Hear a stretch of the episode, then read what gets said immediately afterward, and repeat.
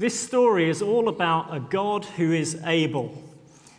And if you were a, a, a Jewish reader, a pre Christian Jewish reader, then you would be telling your children this story, saying, This is the story where God delivers his people from the darkest of situations, and he uses the least likely people to share his story.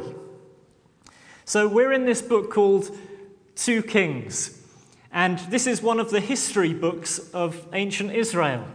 Now, as soon as I mention the word history, some of you will get a nervous twitch because you'll remember those lessons at school where you just thought, this, I just don't like history. It's all those facts and figures and dates, and, and some of you find it really interesting. And uh, I just want to assure you today that actually the, the book of Kings is, is a fascinating book to read for, for two reasons, really. Firstly, that it, it doesn't really deal with the history of most of the kings of Israel and Judah. It actually looks at them from a very singular perspective. And that is that the writer of Kings, his only two questions that he seems, seems concerned with is how did this king relate to God? And how did he respond to his word? And they're two very important questions that you and I can identify with today, 2,800 years later. It's the two most important questions you can ask. How do I relate to God? And how do I respond to his word? Here's the other thing about Kings it's a book full of miracles. In fact, uh, the, reason it's called Kings, uh, just to say, is because uh, originally Israel had been a, a, nation without a king. God was their king, and that was going to be the deal. Uh, but the people of Israel rebelled against God, and they said, Look, we, we're not too happy with the whole God is our king situation. We'd love a human king to make us a bit cooler with the other nations around us, because they've got kings, we want a king. And so God kind of went with them, and he said, Okay, I'll give you a king. So he, they got Saul, they got David, they got Solomon, and then pretty much after that, they got some horrendous kings, with a, a couple of minor exceptions. In fact, the son of Solomon, the kingdom split into two, into a northern kingdom and a southern kingdom, to Israel and Judah. And the northern kingdom to which Elisha prophesied, it never ever had a good king on its throne. Every single one of them led people away from God and into idolatry and the worship of, worship of false gods and to sexual immorality. Every single one of them. It was a very dark season of the people of God's history.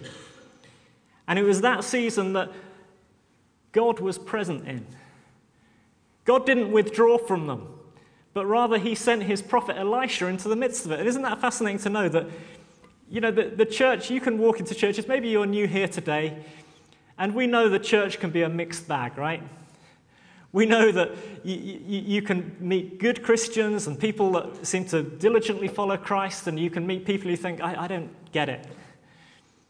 But the truth is this God is so faithful to his people that he never gives up on you.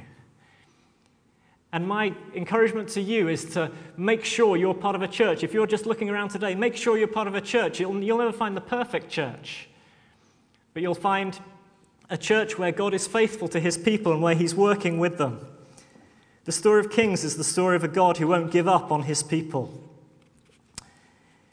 So, the story that Joe read for us today is a story of incredible deliverance from an incredibly dark situation. You couldn't get darker than this. You could think of situations in the world right now which you would think are equally bleak to this situation. You might think of uh, food shortages in Aleppo where people don't have food, people are dying because they don't have fuel or food. And the Bible and the God of the Bible is no stranger to suffering. And this book takes us right into the deep end. That you find that this city is under siege. The ben Hadad, the king of the Arameans, he's a pretty bad guy. He crops up a lot in the books of Kings. And you, you find he's got the city under siege, and the people of God are scared. And they're short of food. In fact, the famine is such that a donkey's head, get this, a donkey's head is selling for 80 shekels of silver. Are you familiar with the uh, shekel currency system? yeah, okay, a shekel is about a month's wages. So a donkey's head, I don't think a donkey was a delicacy in that culture. You know, and I, I don't, I checked my Save with Jamie cookbook this morning. And I was looking for thrifty meals that could be cooked. Donkey isn't one of these things that, that, that is, a, is a great meat to eat when you're on a budget.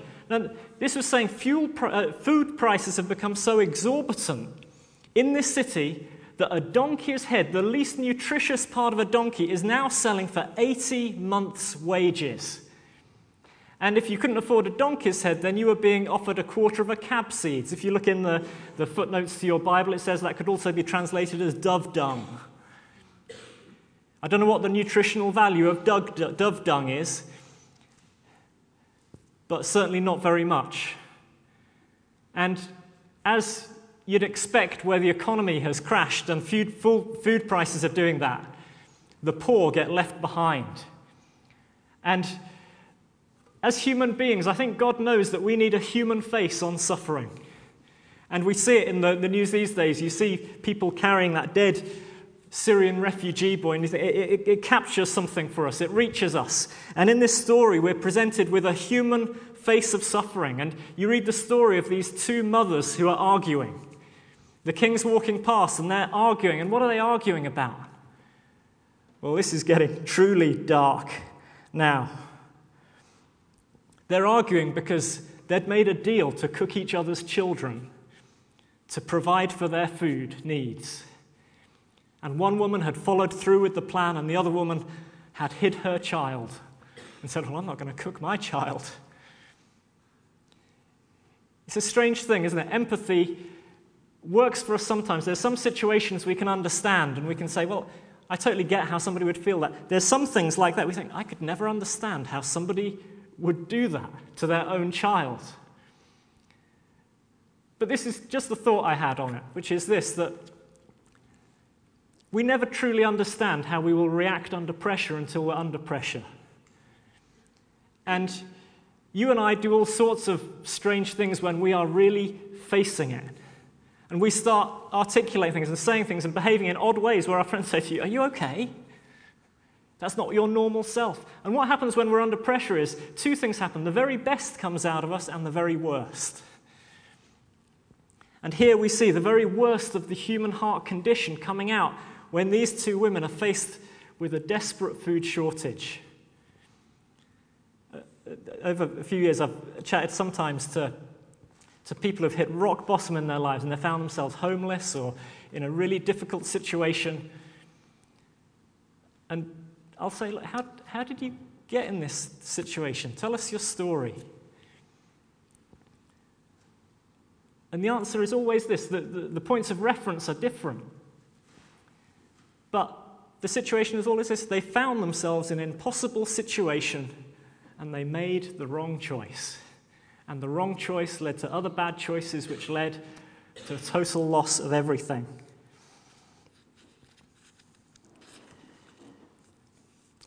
So we meet people who are in desperate poverty in the city of Samaria. We meet politicians who are powerless. The king is walking past and they say to the king, King, would you help us? And he doesn't say, Hey, what's the problem? He says, No. He doesn't yet know what the problem is. He just says, I don't think I can help. The king is powerless in this situation, this king of Israel. In fact, he ducks the question, and being a good politician, but a bad king, he ducks the question and he looks for somebody else to blame. He says, Here's the real problem going on in the city of Samaria. He says, May God deal with me ever so severely if the head of Elisha, son of Shaphat, remains on his shoulders today. He says, The problem is God. If we could just shut God down in this situation, then everything would be okay. It's a perplexing logic. Here they are being besieged by a foreign army. The one thing they need is a voice of help, somebody who can tell them what they're going to do and how they're going to get out of it. And Elisha is that person. But the king turns on him. He says, Let's just shut down the voice of God here. That can be a common cry in the, in the world today. You can find people saying, You know, the one voice we don't need in the world today is religion. The one thing we don't need is people telling us something about God. We're trying to solve the world's problems here. How dare you Christians say it's something to do with God? And can, you can feel that pressure sometimes. You think, oh, am I really free to talk about my faith and say this is a really helpful thing?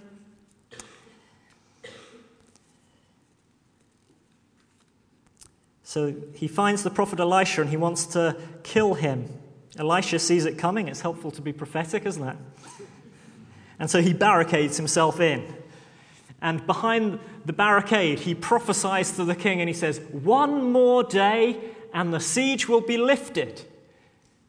And that word should have been received with the greatest sense of faith and hope out of any word in Israel. They're saying, It's over. You just need to wait. But instead, they don't receive it. In fact, one of the king's officials, he's cynical. He says, oh, yeah, could that even happen? Even if there was a God in heaven on our side, could that happen? I don't think so. He received it with cynicism. But the description of the impossibility of this situation is actually a backdrop to an impossible deliverance that is to come. And if you just look again at 2 Kings chapter 7, verse 1, Elisha, this is the word he prophesies. Hear the word of the Lord. This is what the Lord says about this time tomorrow. A seah of the finest flour will sell for a shekel, and two seahs of barley for a shekel at the gate of Samaria. Things will be good value again. In fact, the climax of the story is in chapter 7, verse 6. If, you, if I was to bore you with a lot of the Hebrew structuring of this passage, then everything points to this as being the climactic verse of the whole story. Okay? And it's in chapter six, 7, verse 6. It says, For the Lord had caused the Arameans to hear the sound of the chariots and horses and a great army, so that they said to one another, Look, the king of Israel has hired the Hittite and Egyptian kings to attack us. So they got up and fled in the dusk and abandoned their tents and their horses and donkeys. They left the camp as it was and ran for their lives. So, at the center of this story, about the darkness of this situation, there is a story of God's great salvation. And God is going to change this situation completely because He's a God of miracles. Isn't that right? Yeah, maybe. Yeah. He's a God of miracles. God is the God who turns things around. And He doesn't need time to do that, He can do it instantaneously. He can say tomorrow or the next day. He can end a famine just like that. He can change the world. We serve an all powerful God, a God who can change things. And he prophesies in this situation, says, I'm going to change it. And he does it. What is humanly impossible, God is going to do. And he'll do it without any help from anybody. That's the God we serve. He doesn't actually need human help, he doesn't need helping hands. In fact, if you're trying to get to know God today, you can think, well, maybe if I just behave a bit better and if I get my act together and I, I, am a nicer person, that'll make me more acceptable to God. God doesn't need your help to bring you into relationship with Him. He gives it as a gift. It's His own doing, it's His own miracle. He does things on His terms, in His timing, in His way. Uh, I've got four kids, if you don't know me, and uh, for our first kid, Jack, we, Julie and I went along to the, the, the pre birth classes, antenatal classes, they're called. And they're great fun, those, if you ever get to go to those. They're, they're fun because there's a room full of, of potential mums who all get on really well, and you've got some dads who sit there slightly more awkwardly. And you, you kind of get to know each other, but there's this strong thing, you know, and it, it's a cultural thing, isn't it? Of, well, this is something we're doing together. We're having the baby together. It's a husband and wife team. We're, we're having a baby. And you sort of go with that and you chat about it. You, you know, we, I remember even writing our birth plan. And, uh, you know, going to hospital. And, and I kind of just brushed up on it just before we got to hospital to give birth to Jack. And, and I kind of just looked through it and I said, yeah, my, my bit, Julie wants me to hold a towel. That was it. and uh, so I, I, I just waited faithfully at Julie's bedside for the next few hours. And occasionally I'd say, Would you like the towel? And, and she'd, she'd say, no. And again, two or three times I'd say, you ready for the towel yet? and eventually she just grabbed off and said, just give that to me. and here's the point. The birth of each of our children, really, I, I played no part in any of those things at all. Who delivered those babies? Julie did. She did it incredibly well. But here's the thing God doesn't need our helping hands. He brings about deliverance by His own means, in His own time, in His own way. It's always His way. Maybe you're facing an impossible situation. And God can bring about deliverance in His way, in His time, in His place. And we can't second guess God to know when that's going to happen. But He will. Often you find after the event that God has been working behind the scenes all of the time. In fact, this is the story central to the Christian faith a God who brings victory without our help against our biggest enemy. And he does it without our help and without our knowledge. You see, this army that was put to flight in this story, it was totally unknown to the people of Israel inside the city of Samaria. They knew nothing about it. This miracle that God was doing, God was causing mass hallucinations of a massive army that they were terrified for their lives and they ran because they thought they saw a massive army attacking them. God did that unknown to his people. When you look at the cross of Jesus Christ, do you know there was not a single person there on that day other than Jesus hanging on that cross where he was crucified? There wasn't anybody there kind of writing notes or taking pictures or saying, Do you see what he's doing? Do you see what he's doing? Do you see the forgiveness for the sins of the world? Do you feel the load lightening? Passes by, do you see it? Do you see our forgiveness being achieved right here on the cross? Nobody saw it. After he was raised from the dead, one of his greatest followers, the Apostle Paul, put it this way. In Colossians 2, he said, He forgave us all our sins, having cancelled the charge of our legal indebtedness which stood against us and condemned us. He's taken it away, nailing it to the cross. He said, That's what happened on the cross, whether you knew it or not. You may not know today what the cross has done for you. But here's the wonder of it it's achieved your total acceptance to God for those who believe. Here's the other thing it's achieved freedom from all of your enemies. That verse in Colossians carries on. And having disarmed the powers and authorities, he made a public spectacle of them, triumphing over them by the cross. Here's something else that happened on a, on a roadside in Jerusalem as Jesus was crucified on a cross. When he uttered those words, which some people probably didn't even hear, it is finished. The devil and every demon of hell that stood against you and I ran for their lives, realizing they had been defeated completely at the cross of Jesus. It was a victory that God won in His own way, in His own time, in His own place, but He did it for you and I today. That victory is our ultimate victory. And that doesn't mean that God will deliver us from every single situation we face in this life, but it does mean this that ultimately He will deliver us from every one of those. When we pass through the gates of death, which causes fear for so many or such an unknown, this is what the Bible says about death. Nothing can separate us from the love of God. For the Christian, you can enter death with sincerity and with peace because nothing will ever separate you from His love. So we see a victory wholly won by God. Here's the second thing that we see we see a message. This message of God's deliverance was given to wholly unlikely messengers. And I love how there's this change of tone. It's been like watching the news at 10 so far. And it's just all the awful stories going on in the world wrapped up into one. And then you come to chapter 7 and you find the nice story at the end of the news, and now a story about some lepers at the city gate. It's like the story of the tortoise that fell 10 stories from a block of flats and survived. It's the lovely, heartwarming bit at the end of the story But what we find is this is much more than the heartwarming tale. This is much more than the feel good bit. This is integral to God's whole plan to tell a city who are unaware of his victory to tell them about it.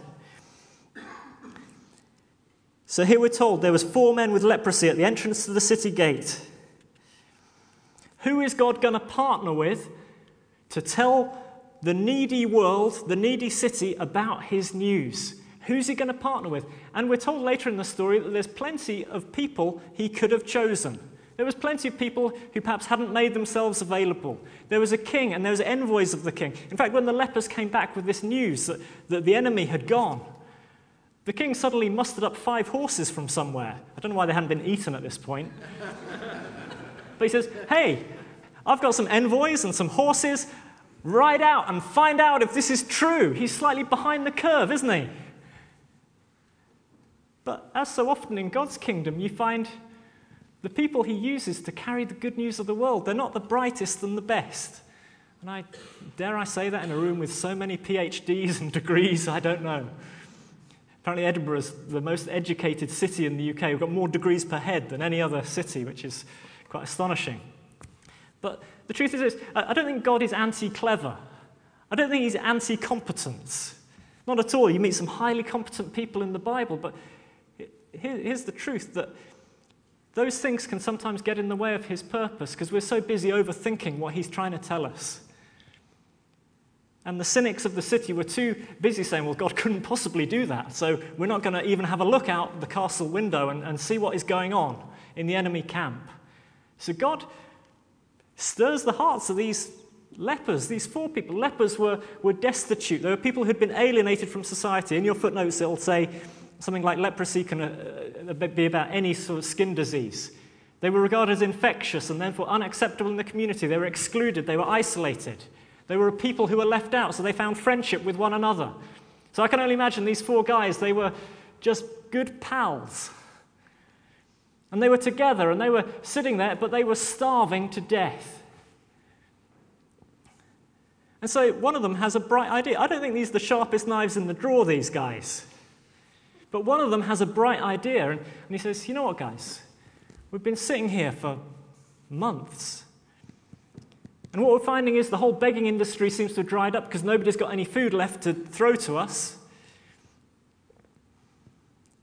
And to be honest, if we sit here, we're definitely going to die. And one of them says, I've got an idea. Why don't we walk down to the enemy camp and we'll probably die? So we've got an option here of certainly die with an empty stomach or probably die, but perhaps somebody will give us some food before we die. And so they kind of mull it over and they think, yeah, what should we do? They probably take a vote on it. And they decide, here's the good option for us. Let's do the probably die option. And unknowingly, they respond to the word of Elisha. The people who knew the word of Elisha didn't respond to it. But these people, not knowing it, somehow found themselves caught up in God's plan of deliverance. It surprises us who God uses. Now, we love a feel good story. And in isolation, I, you could make an epic film about the story of the lepers. Because it's just an incredible story. And we need to be careful to go beyond the end of what is a truly wonderful thing for them, a story for them that ends with them full tummied and dressed in the finest clothes and rich, having lived their lives in poverty. But I want us to see something, and I wonder if we could actually put on a bit of Hollywood music just to, just to help me retell the story, because it's so easy for us to see our Christian lives from a purely individualistic scale. So if we could. Um, so. Here's the story of the four lepers at the city gate. And, uh, and they're sitting there one day, and they say, If we stay here, we're going to die. If we go there, we're probably going to die, but we are going to go on a mission for food. And so they begin their long, painful walk without any horses. And they head towards the enemy camp. And they go further and further, and it's dusk, the night's drawing in.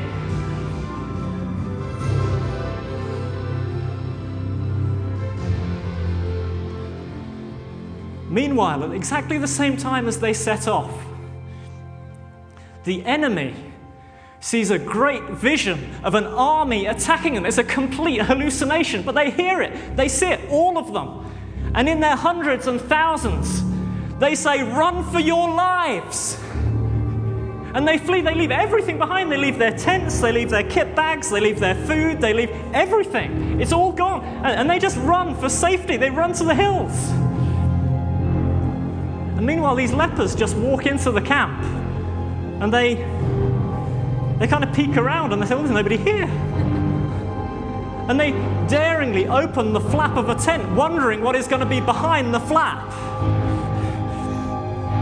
And do you know what they see? Do you know what they see in the tent?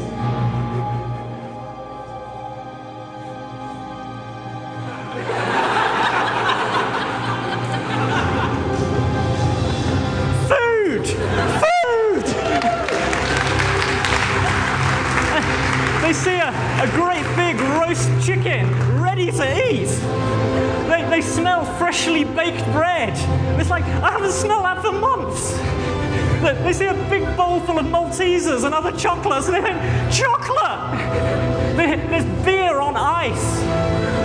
They're like, whoa, this is heaven come to earth. And they start eating, they're tucking in, they're loving the moment, they're filling their tummies. And then do you know what else they see?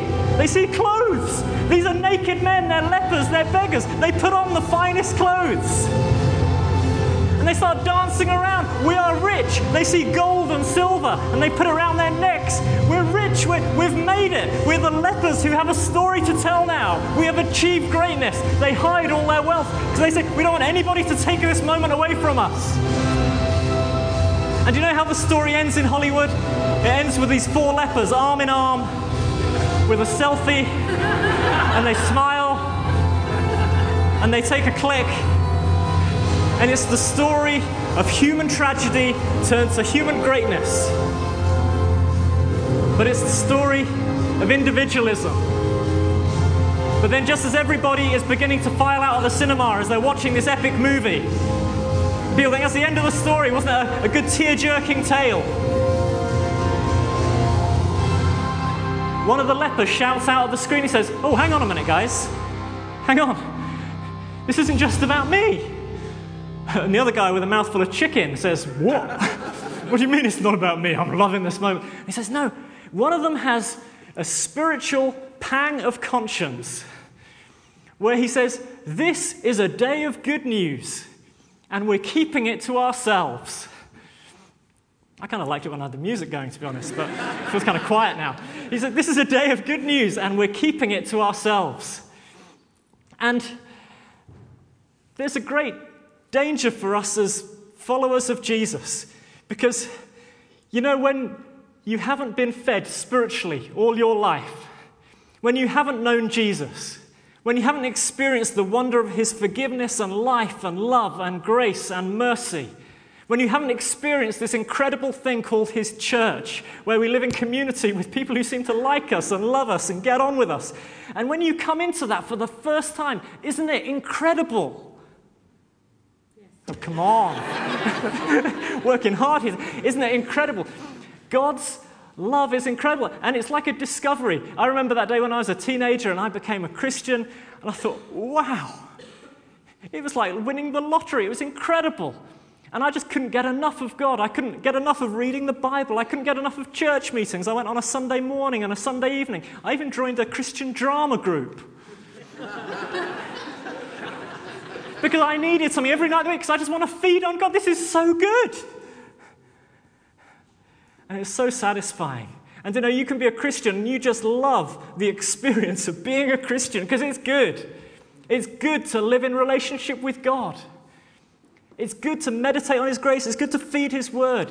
You, you, can, you can even end up being a church sometimes that, that just extols the wonder of being a Christian. And people come and turn up every week because they love that. I just love being reminded how good this is. But in doing so, we miss something better. We miss something better, which is this that God calls recipients of grace to be the means of grace to the world. And He calls you and I to be people who are well fed and I dare say this if you don't think the Christian message is good news, then the likelihood is that you need to experience the grace of God in a fresh way. You need to feed more on who God is and his wonderful love for you. To read uh, something like the book of Romans in, in the message translation and just remember again how incredible the gift he has given you is, and the gift of his spirit, which is alive and well for us now and to be received by us now.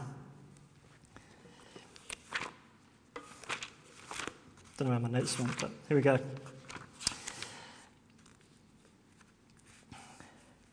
The early church was a church that was well fed in God. On the day of Pentecost, they got filled with the Spirit, but moments later, they found themselves on the city streets preaching to a hungry world in need. And these four people, these four men, these four lepers, are overjoyed. And they say, Let's take this message back to a city that knows nothing about it at all. The city is still fearful, still hungry, but everything has changed. And they take that courageous step of spreading the news. Remember, these are outcasts. Nobody had any reason to listen to what these people had to say. So they went, verse 10, and called out to the city gatekeepers and told them, We went to the Aramean camp, and no one was there, not a sound of anyone, only tethered horses and donkeys. And the gatekeeper shouted the news, and it was reported within the palace. Here's what happens the lepers shout the news to the gatekeepers. The gatekeepers shouted to other people. It was a bit of a shouty culture, to be honest, back then. And some cultures are like that. I've got to say, Edinburgh, in our kind of day, is not a terribly shouty kind of culture. In fact, the louder you shout, the more obnoxious people seem to think you are. But that doesn't invalidate the fact that we have a message to share with our city. And I want to challenge us this morning to be people who bring good news to our city. I was reading a, comment by a guy called Bill Hybels, he's a great church in America. And he's, he's an evangelist, he's been leading a church for 40 years. And he makes this comment. He says, He's noted, in fact, I'll read you what he says. In the last decade, he said, having engaged with pastors all across the world, and I've noticed a marked decline in evangelistic energy in local churches that caused me many a sleepless night. And while I celebrate the rising compassion and justice activities in churches and the unquestioning excitement around worship, aside from the Alpha Course, I have not sensed many new conversations happening about spreading the good news to those who live unaware of it. Isn't that a challenge for us? What he's saying is this praise God, he said. We seem to be doing better at caring for people in need, reaching out with the love of God in all sorts of practical ways. He said, Here's something that we seem to be even less good at than we were 30 years ago as the church sharing the good news of Jesus with other people. And I wonder if you could be a good news bearer of Jesus Christ. Let me give you four things that you, will help you to be a good news sharer. Um, here's the first one Know that your primary qualification is your own experience, not having all the answers to the questions. The king had to do his own investigation of the situation. All the lepers had was good news. There's food for everyone. Come and get it. If somebody had said, Can you give us the exact details of the, the flight of the Arameans and where they might be hiding? They said, I haven't got a clue. Didn't even know it was the Arameans. But what we do know is this there's food for everyone. Your testimony, your story is the most powerful thing you have in sharing good news because it can't be argued with. You're telling people this is what happened for me, this is true for me. Use your own experience to share your story. Secondly, use your own style. Use the gifts God has given you. As I said, most of us aren't shouters. But some of you are great at caring. Some of you are great at conversation. Some of you are great at friendship. Some of you are great at invitation. Some of you are great at hospitality. In fact, as Christians, we're called to care for the whole person, not just talk at people. Find your style and use it to communicate the good news of Jesus to people. Thirdly, be full of faith, be expectant. This story contrasts people who should have had faith but didn't with people who find it through a deep experience of God. How do you get faith? Spend time with Jesus. Spend time with Jesus and allow yourself to be stretched by God. Something I'm trying to do at the moment is every morning I'm trying to get up and just give myself to God. I'm not great at sharing good news with people. But I say, Lord, please would you give me an opportunity today? And then having prayed that, I then think about, uh, in every conversation I'm in, I think, could this be an opportunity? And if God opens a door, then I will take that opportunity. Fourthly, these lepers were in a community, the four of them. It provoked them to do the right thing. Here's my challenge for you. Maybe you're looking around churches today. Get in a community that will provoke you towards sharing the good news with others. Maybe in your small group this week, you can talk about how are we doing on this? I can guarantee most of us are struggling in this area, but God has a good plan for all of us in this. Wow, well, it's incredible news. Here's what the Bible says about the coming of Jesus in closing. I don't know if the band could just uh, join me for a, a final song here. Paul summarizes the good news, says that God was reconciling the world to himself in Christ, not counting people's sins against them. And he's committed to us the message of reconciliation. Here's the good news God is not in the business of counting people's wrongdoing against them, but rather he's offering forgiveness and a way for people to know God. Isn't that incredible news? Isn't that life changing news? You know it is because you've received it for yourself. Let's be bearers of that good news to others. In, in, in one final word for you, if you're new to all of this today, and you're saying, How do I receive this good news? The answer is very simple. You acknowledge that you're in spiritual poverty.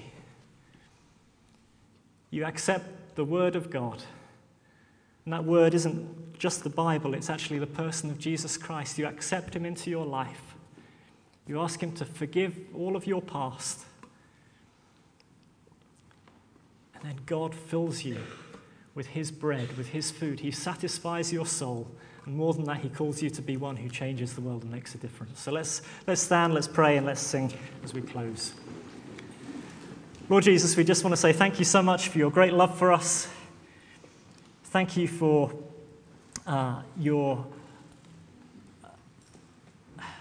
your plan, your victory, your message of love to a world in need. Thank you for the victory of the cross. Thank you. It solved it for anyone who believes for all eternity. I pray that you'd make us sharers of that news in Jesus' name. Amen.